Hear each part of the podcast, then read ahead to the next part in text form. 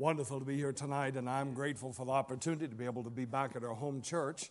And uh, thank the Lord for that day when we'll be able to lay our cross down and uh, trade it for a crown. But until then, we must bear our cross and take the gospel to the regions beyond. And I'm grateful tonight for all that the church has done uh, for the Rock of Ages ministry today. And I would just want to say thank you for the, all the offerings and uh, for all the banks and everything that you've done to help us. Uh, please continue to pray as we press forward with our uh, missionary advance preparation. And then also, if you would continue to pray uh, for the Rock of Ages ministries. We are praying, claiming Matthew 9 38, pray ye therefore the Lord of the harvest that he send forth laborers into his harvest. I'm not saying this just because I am the director of the Rock of Ages ministries tonight, but I'm saying this because it is the honest of God's truth. Some of the greatest Christians that I've ever met in my life, some of the most dedicated preachers I've ever met in my life, some of the most consecrated men of God and families that I've ever met in my 40, almost 42 years of Christian experience has been the missionaries with the Rock of Ages ministries. And I'm grateful for every family uh, that God has given to us, uh, the dedication, uh, Brother Dunsford mentioned this morning about Brother Gregory. Brother Gregory gave me my first opportunity to preach in Parchman, Mississippi. I thank God Brother Garris wasn't there, the late director of the Rock of Ages Ministries. He might not have accepted me, preacher, as a missionary after that night.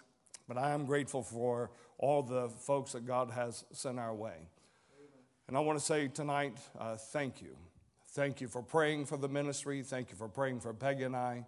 I never dreamed many years ago when the Lord saved us that He'd ever put us in uh, the midst of a people as great as God's people. And I'm glad that God has brought us to a church that is alive. I believe in local church authority, pastoral authority, and I'm grateful for our church and I'm grateful for what the Lord is doing. Let me, if I may, I know you're standing for just a moment, uh, but I want to take just a moment and say thank you tonight. Thank you for everything for the offerings to our missionary families, for the offering for the paper. Do you realize that the offering will help print conservatively upwards of uh, 400,000 gospel tracts, potentially 450,000 gospel tracts? We taught the soul winning class here a few weeks ago and made a statement about the gospel tracts and literature. A gospel tract doesn't need a visa. A gospel tract does not need a passport. A gospel tract doesn't need to learn culture. A gospel tract is able to uh, cross boundaries without getting special permission. A gospel tract doesn't argue, and a gospel tract's message never changes. The power of a tract. I want to share this testimony with you, and we'll make our prayer tonight and get into our uh, closing thoughts for the day. But I remember years ago as a young missionary of the Rock of Ages Ministries, Dr. Ed Blue, the founder of the Rock of Ages, gave the testimony of many years ago when the ministry was first established. A group of missionaries was in a prison and passing out gospel tracts, and in that day, we were not allowed back in the death row unit. But those men were out passing out the tracts, and some of the prisoners would take them and uh, toss them on the ground here and there, not many, but some. And that day, in the providence of God, the wind picked up and began to blow. And as the wind began to blow, one of those little gospel tracts made its way to the rotunda area where the officers go in and out of the main units. And just inside that unit was another corridor leading down to the segregation unit where the prisoners that are locked and separated from the rest of the uh, prisoners. And in this particular unit was a death row housing unit. And they would not allow the missionaries to go back in that day to this particular unit on death row. But God, in His providence, allowed the wind to blow that day. And as the wind was open, the gust of wind would push that little tract further down the corridor until it found its way underneath the death row housing unit entrance door. And finally, eventually, it fell just underneath the uh, crack in the bottom of a death row inmate's door. He saw the piece of paper, took his fingers, fished it underneath the cell door. He read it, got converted to Christ, and was saved. He wrote Brother Blue and uh, said, They wouldn't allow you back here. But thank God he got the gospel message back here, and I got saved and converted to Christ. There's no telling what the Lord will do with upwards of almost a half a million tracts that'll flood across the United States and around the world. Please join with us in prayer as these tracks go out, and we look forward to the day when you can stop by and visit with us at the Rock of Ages. One other thing I would like to mention tonight, and uh, it is great, Miss Bridget. I'm not sure where her and Brother John and TJ's at tonight. TJ's up here, but um, Miss Bridget, where are you at? Would you and John, John, you're taller. Would you raise your hand? The way back in the back, and I appreciate them. Miss Bridget's been working at the Rock of Ages for many years, and I'm not sure of the exact years. I believe it's upwards of 18 years or more, Miss Bridget. Oh, 20, all right. Upwards of 20 years, and I'm grateful for Miss Bridget, Brother John, and then TJ. And then also we have Miss Glenda Klinger with us. Miss Glenda, if you'd raise your hand over there, we have Miss Glenda. Then also good to have Miss Tricia with us tonight, and uh, then also Brother Klinger. And uh, Miss Tricia also served as our first missionary intern uh, in the country of the Philippines, and we're grateful for her and good to have them with us tonight. Uh, if you've got your Bible, let's go to where we left off this morning, the New Testament. We'll go to the Gospel of John, and uh, we'll go back to our text in John chapter 4, and we'll read one verse, verse number 35. Let me, if I may, take just a moment tonight while we're reading and uh, invite you to our national conference. Uh, that'll be July the 29th through August the 2nd at the 11th Avenue Baptist Church in Dalton, Georgia. And uh, please join with us in prayer where that's concerned. Of course, um, you're welcome to come, but not on the 29th. You say, why? That's on a Sunday, and we need to be found in our place. And uh, so, beginning July the 30th, please join in with us at the National Conference at the 11th Avenue Baptist Church with Pastor Guffey there in Dalton, Georgia. Notice in our Bibles tonight, if you would please, uh, one verse of Scripture See not ye, there are yet four months, and then cometh harvest. Behold, I say unto you, Lift up your eyes and look on the fields, for they are white already to harvest. Father, as we bow before you tonight, we thank you for the day that you've given to us, for all the blessings that this church has bestowed upon our missionary families and the Rock of Ages ministries. And Father, I know that people have sacrificed tremendously to help with fill the banks and to help with our uh, next up project. And I pray, our Father, that you may bless and Lord, that you'll get the glory and honor out of everything that's done with our missionary advancement program, our MIT program, and then our Father, with the printing and the publication of the gospel tracts and literature. I pray, Lord, that you'll use it for your glory and honor. May many souls be saved and converted to Christ. Lord, that much fruit will be laid up in heaven on behalf of our church. Bless, I pray tonight, and may you meet with us, do your work in our midst. In Christ's name, amen. amen. You may be seated tonight. I'll not be long tonight, but I would like to finish where we left off this morning. We looked and examined the apathy of the hour, and we found how Jesus had drawn uh, the disciples to the realization of the urgency of the hour. And we saw that their uh, eyes were lifted up and to look on the fields that were white, already to harvest. And then we saw the, uh, the urgency of the hour. And Jesus is dealing with the disciples and trying to get them to realize that uh, there is no place in the Christian life for an apathetic or a complacent spirit. I thank God that the Lord has put us in a church that has some life, some vibrance, some spirits, and a spirit of the presence and the power of God. And as we have traveled across our nation, and as the Lord has allowed us to be in uh, churches across America, if you do any traveling at all, I thank God for great churches that we still have on American soil. But you don't have to uh, travel too far and too broad or too wide to realize that America is in trouble tonight. And we need to understand the urgency of the hour. As we look at the passage of Scripture, in the closing Gospel of Mark or Matthew, we find what's known as the Great Commission. And uh, the Great Commission is a part of what I believe that Christ is trying to get the disciples to realize that there is a great harvest of souls. And when Jesus spoke of the, of the fields that were white to harvest, I believe that there were literally uh, fields that are on the verge of rotting and fields that are on the verge of being lost and fields that were on the verge of being wasted because of a lack of laborers to bring the harvest in.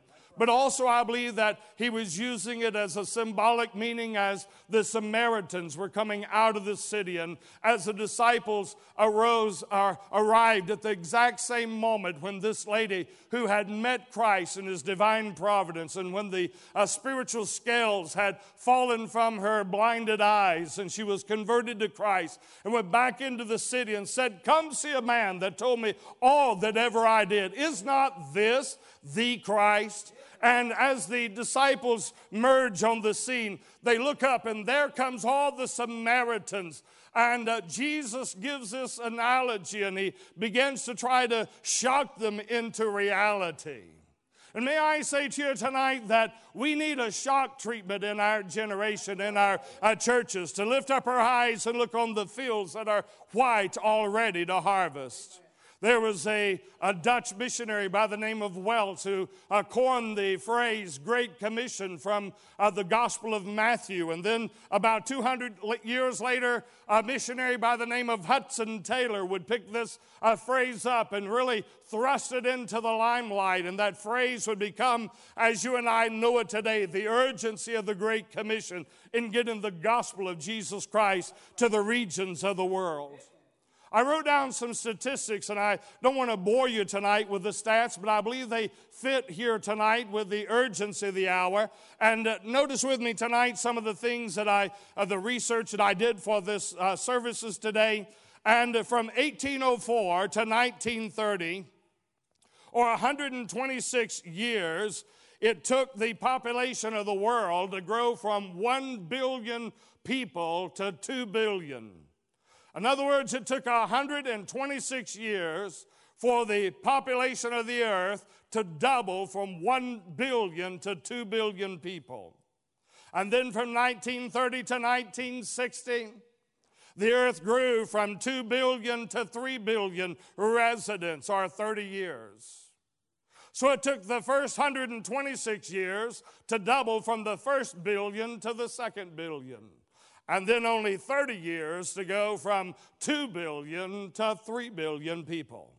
And then from 1960 to 1974, only 14 years later, the Earth's population grew from 3 billion to 4 billion. And then from 1974 to 1987, only 13 years later, the earth grew from 4 billion to 5 billion residents.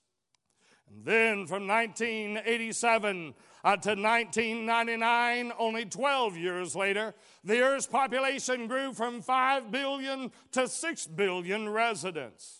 And then from 1999 to 2011, only 12 years later again, the Earth's population went from 6 billion to 7 billion residents.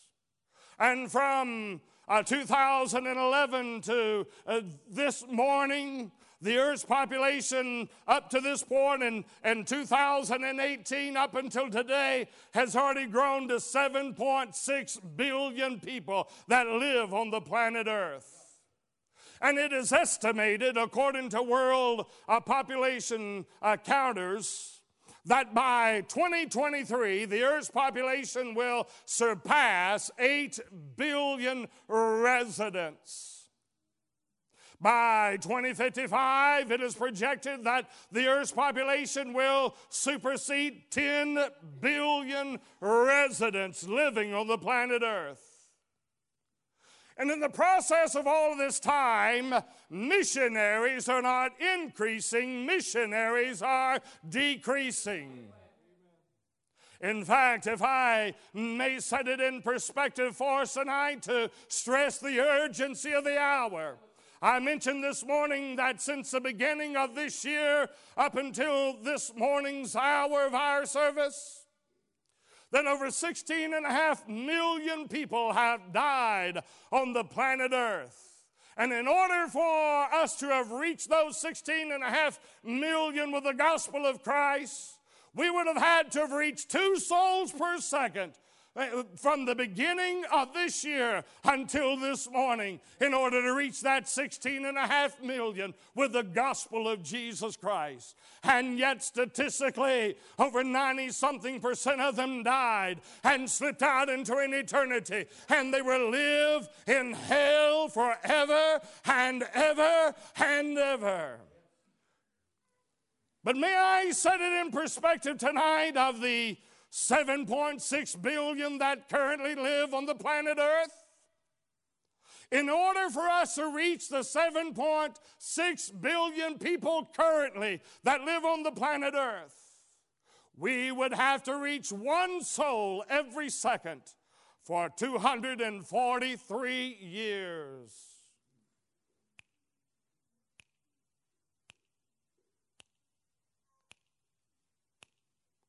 Soul would have to be saved every second for 243 years to reach the current 7.6 billion people that live on the planet Earth. But when you take into consideration the projected growth of our world during that time, it would take us upwards of 300 years every second reaching a soul for Christ. And may I say to you, my friend, we don't even come close to reaching that many with the gospel of Jesus Christ and all the nations of the world put together, the multitudes die without Christ. And the disciples had come in. They were more interested in bread than souls. And Jesus had uh, opened the eyes of the Samaritan woman. She had gone back into the city and came back with a multitude to introduce them to the Savior that she had met. And the disciples lift up and they see the crowd. And in the text, and I'll not take time to get into it, they're trying to press upon the Savior to eat, and they've said to themselves, Has he meat to eat that we know not of? It's not that, my friend. He was just about his father's business. For hitherto had he come to seek and to save that which was lost. Thank God for Calvary. Thank God for the shed blood of Christ on the cross of Calvary. Thank God for salvation. Aren't you glad that Jesus doesn't take a vacation? He doesn't take time out to feast and banquet. That'll come one day at the marriage supper of the Lamb. But right now, he's in the business of saving sinners, of whom Paul said, I am chief. May I say to you, the urgency of the hour is current. Listen to some of the statistics dealing with the populations of the world. By region, Asia is the largest populated uh, region of our planet, having over 4 billion, uh, 4.5 billion residents. We find that they make up the majority of the Earth's population. If I remember correctly, it's upward of 47% of the Earth's population lives uh, in that Asian area. Africa is the second largest region of the planet with almost 1.3 billion residents. Europe is the uh, third largest region with over three quarter of a million, uh, uh, three quarter of a billion residents. Latin America and the Caribbean with over 652 million residents in that region. North America with over 363 million, and the Oceanic area with over 41 million residents. China has 1.4 billion residents. India itself is the second largest populated mission field on the planet Earth with 1.354 billion residents. In fact, uh, China is the largest populated mission field of the world, and close behind it is India. And India currently is only 61 million residents behind China, and it's projected in the next few years that India will surpass China and become the largest mission field on the planet Earth. Thirdly, is the United States of America with 326 million residents. And may I say something here tonight and I'm not trying to correct or anything. I, I believe in home missions and foreign missions, and I understand the principles behind it. And I use America as a home mission because it is a home mission. This is where I live and where I have my home and our ministry, and, and it's a part of the location geographically that God's called us to, along with the rest of the world. But may I remind you, biblically speaking, that the home front of missions was in Jerusalem. The gospel was to go forth beginning at Jerusalem. And may I submit to you from a biblical perspective and biblical teaching in theology that America is a foreign field. And we are in great need of the gospel in the United States of America. It's been only in the recent years that uh, there was a city in the state of California with upwards of 800,000 residents, almost 1 million residents. And there was not one single church in the city limits of that city that had a gospel preaching ability to give the gospel to the lost and dying of that city. And it's only been in recent days or years the Dr. Trieber and the Golden State Baptist College and the folks there have been able, by the grace of God, to start a ministry in that city. And part of the reason is because a small storefront section starts uh, the monthly rental at about seven to eight thousand dollars a month. And most Baptists can't afford it.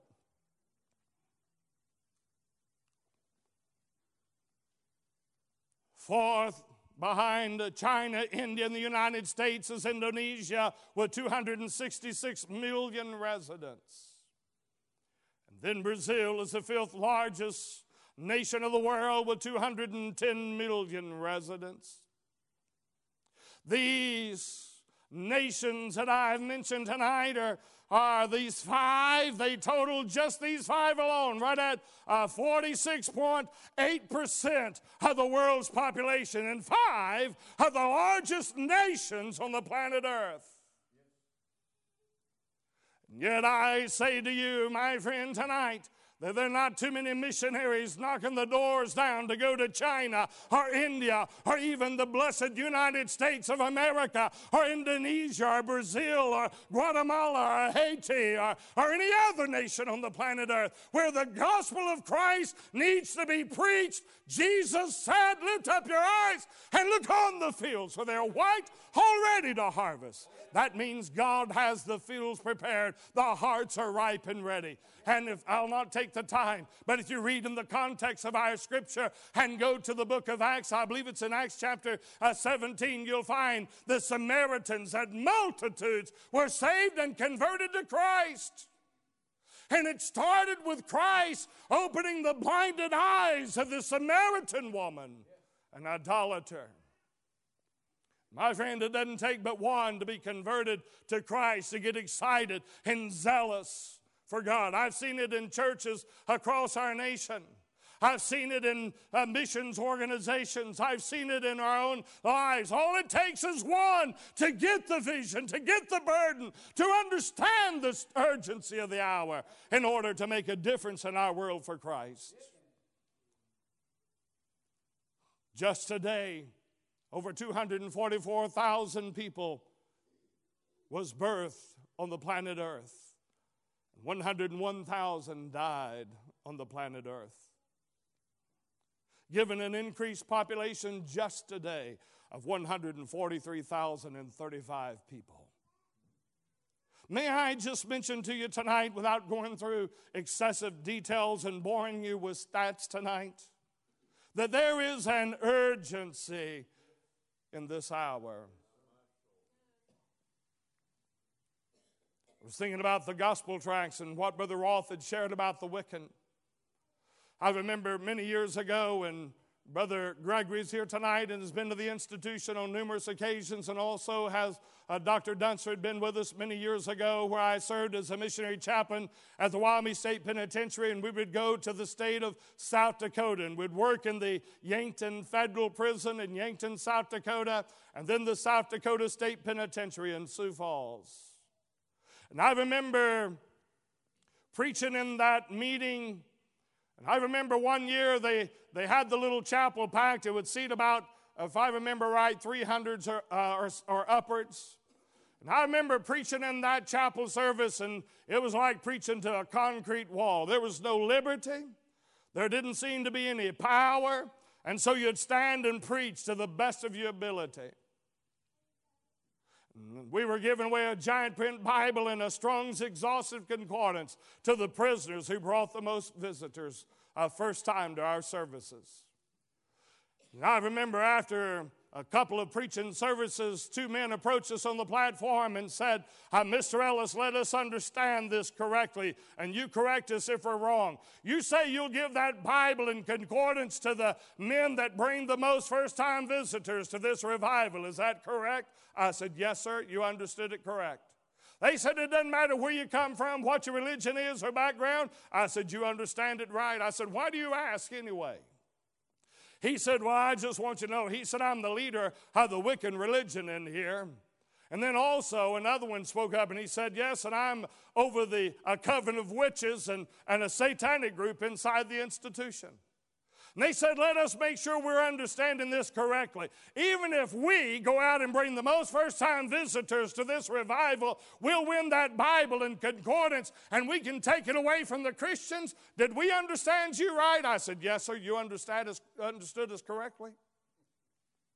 And they went out, and can you imagine how a witch and a Satanist and a devil worshiper going throughout the prison say, Hey, why don't you come to an old fashioned revival tonight and help me win a Bible? And that's exactly what they did. And they went out, and the last night they won uh, the Bible. One of them, I believe it was the Wiccan. And I said to him, I said, You can have your choice. We normally give the Bible away, but if you want the concordance, he said, No, I'll take the Bible. And the other guy, the satanic leader, he took the concordance. And they laughed because they had taken it from the Christians that were there.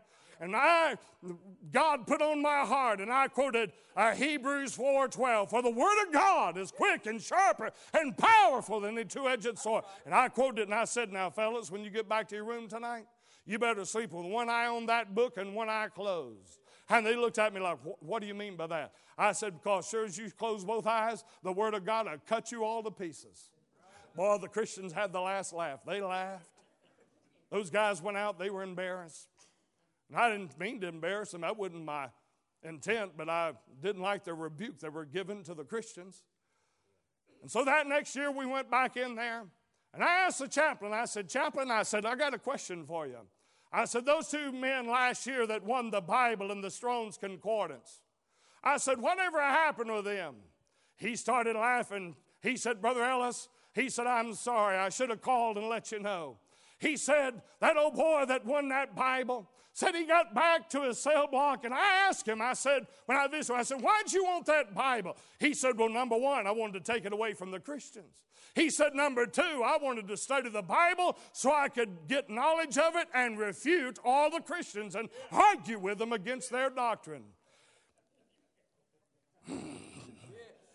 He said, but I, that boy got back in the cell block and he started reading the Bible and he was holding it out through the bars so the lights would shine down the corridor and said he got to reading. And I don't remember the text tonight, but I remember it's over there in First Peter somewhere and said he got aggravated and he ripped that Bible in half, threw it against the cell wall, went over and laid down on his bunk. He said, I turned this way and couldn't sleep. I turned that way and couldn't sleep. I looked up and couldn't sleep. Finally, I prowled around in my cell block, got half of that Bible, stuck it outside the bars, and there it was on that verse that God had convicted me of to begin with. He said, I got my Bible, half of it, walked over to my cell, laid it on the cell, got down on my knees knees and I said, Oh God, how could you forgive a sinner like me? He said, and I got converted to Christ. He said, I went back out. He said, Brother Ellis, that's not the best of it yet. He said, as far as I know, there's only one other witch and devil left in this whole crowd. All of them got converted to Christ the power and the urgency of the hour, the powers in the gospel of Christ. May I say to you, there is an urgency of the hour. Upwards of 10 million are incarcerated, locked behind prison bars and cells here in America and around the world. Someone must answer the call. Someone must hear the cry of the prisoner. Come over and preach unto us. Come over and help us. The urgency of the hour. Then notice, last but not least, and I'll be done. I didn't mean to keep you this long. I'm sorry I can't help it. I just got preach in me tonight. Notice, if you would please, last but not least, the opportunity of the hour. Notice the Bible says in verse number 36 and verse number 38, and I'll briefly read only a brief quote. Both he that soweth and he that reapeth may rejoice together ye are entered into their labors. You can be a sower or you can be a reaper. But my friend, you cannot be one to stand by on the sidelines without being rebellious against God. And I want to be careful here tonight. I rarely say anything about souls saved because people look at you like, you got to be kidding me. You really, you really believe that many souls are converted to Christ? You know what the problem is? You know what the problem with is with that statement? It shows our lack of faith and believing that God's able to save the multitudes. I remember preaching in Ghana the first time I ever went over there. And Brother Ricky, I remember uh, preaching and giving the invitation when we gave the invitation, it was in an all girls school of over a thousand. They were literally, the auditorium was packed. They were lined up on the outside with the windows open. Students and faculty and the staff was there, and we gave the invitation, and so many of those young ladies stood up. I thought to myself, there's absolutely no way they understood the message. And so we asked them to be seated. I summarized the message. I asked Brother Chamberlain to come and take the invitation. Uh, he was overseeing the country at the time, and I went over and bowed on my knees and prayed, and we'd ask them to stand a second time. And when they stood a second time, after clarifying the invitation and the gospel message, there were more stood up than there was on the first go around. And if I remember right that night, over 368 came forward to receive Christ as their personal Savior. And someone says, Brother Ellis, how many of them really got saved? I can tell you exactly how many of them got saved. Every single one that God saved got saved. The problem is, we don't believe God can do that anymore. Peter stood and preached, and 3,000 were saved. A second sermon, and 5,000 were saved. I'd say that's some pretty powerful preaching, Peter, when you preach two times and 8,000 souls converted to Christ. I was in a meeting some years ago in the state of Wyoming. A pastor stood, or a preacher stood, and he said, Bless God, there ain't no way nobody can get saved in less than, and he laid out the time. And he said about the day of Pentecost uh, and that 3,000 that got saved, he said, they ain't no way they got saved in one day. He said they couldn't have got saved in less than, I believe he said 15 minutes. And I just happened to have my calculator on my smartphone. That is smarter than I am. And so I began to do some calculations. Do you know, according to what he said, 24 hours a day, it had taken over 30 something days for them to have been converted to Christ? Now, I don't know about you, but I believe I'll believe my Bible over an evangelist and a preacher who don't believe God. And I'm not trying to be hateful or controversial tonight. I'm just simply saying that we don't believe that God's able to do it anymore. But He came to seek and to save that which was lost. And so we find the opportunities. We have opportunity to see souls saved. And God has given us the ability to see 10 saved here and 2 saved there and 100 saved over here and 500 over here and a few hundred over here. And when the end of the year is all said and done, uh, the last couple of years, God's given us from 48,000 to 53, 54,000 souls saved in a year. And it's not that they all come in one service, but it's a missionary doing his part over here and over there and in this prison and that prison and this jail and that nation and that country and in that church and in that ministry that God's opened just being faithful day by day. And collectively, God lets us see the fruit brought forth for His glory and honor that He sees.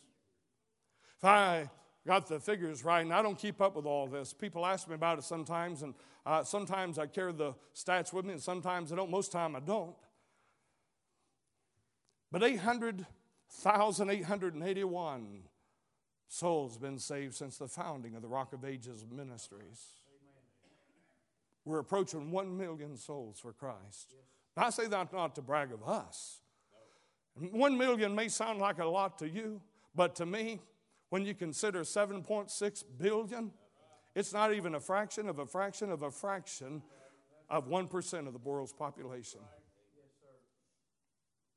Do you believe God's able? We need help at Rock of Ages Ministry.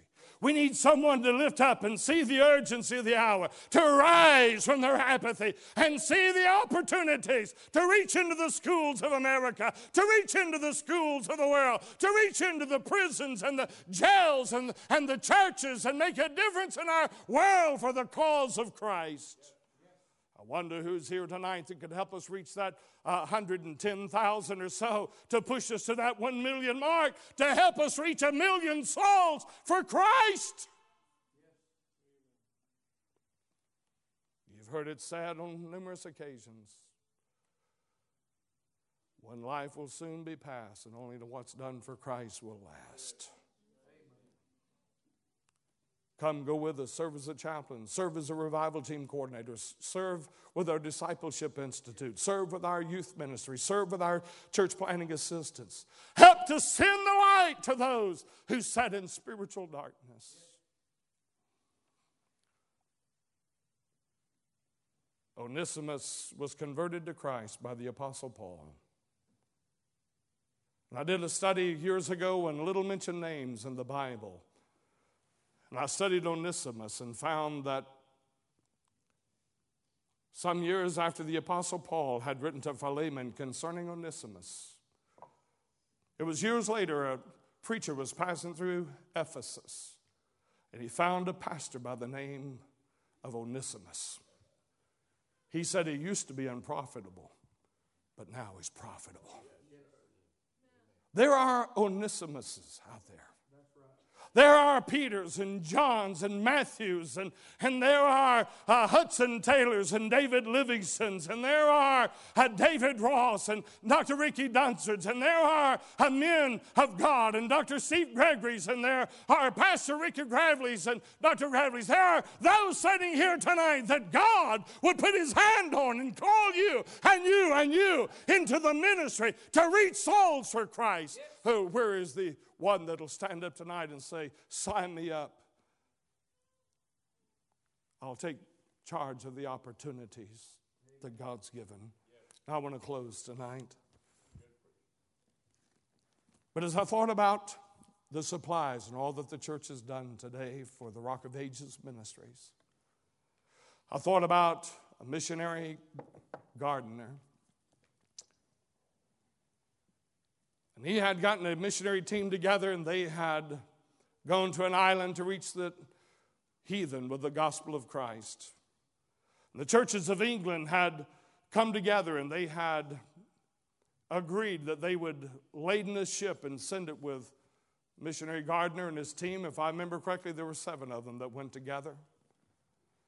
And at the end of six months, they would send another ship with the second supplies. But the church got busy and they forgot about the second shipment. Mr. Gardner and his missionary team gathered by the shores of the island. And they waited and they waited and they waited. And as they sat there, if we can go ahead and come to the instruments, I want to try to close here. As they waited one by one, they began to die of starvation. Mr. Gardner was the last one to die of the group. And he wrote in, the, in his journal, I never regret having given my life to reach the heathen with the gospel of Christ.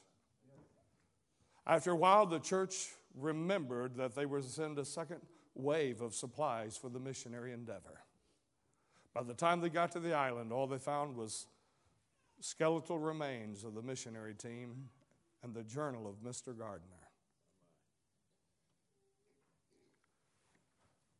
The church had forgot about the missionary. Church, tonight I want to say thank you for not forgetting about your missionary. Thank you for not forgetting about reaching souls with the gospel of Christ. Thank you for everything you've done today.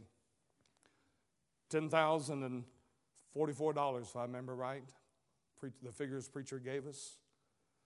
But could I say to you, that's today. Tomorrow's coming. Take advantage of every opportunity God gives. We need you. Pray for us. Go with us. Come on board with us. There's a call comes ringing over the restless wave. Send the light. Send the light. Fathers, we bow before you this evening. I pray you'll take these words, use them to challenge our hearts tonight. God, I pray for that one that sits in the darkness of a prison cell somewhere in America and on foreign soil. For that young man or young lady that'll sit in a classroom tomorrow that has already contemplated suicide, already contemplated their life is wrecked and ruined and they have no tomorrow. Father, for that one that sits on death row waiting for the day when the executioner will come and deliver them to death. Our Father, help us tonight to arise from the apathy of the hour. Help us to realize the urgency of the hour and take advantage of the opportunity of the hour. We ask it in Christ's name. Preacher.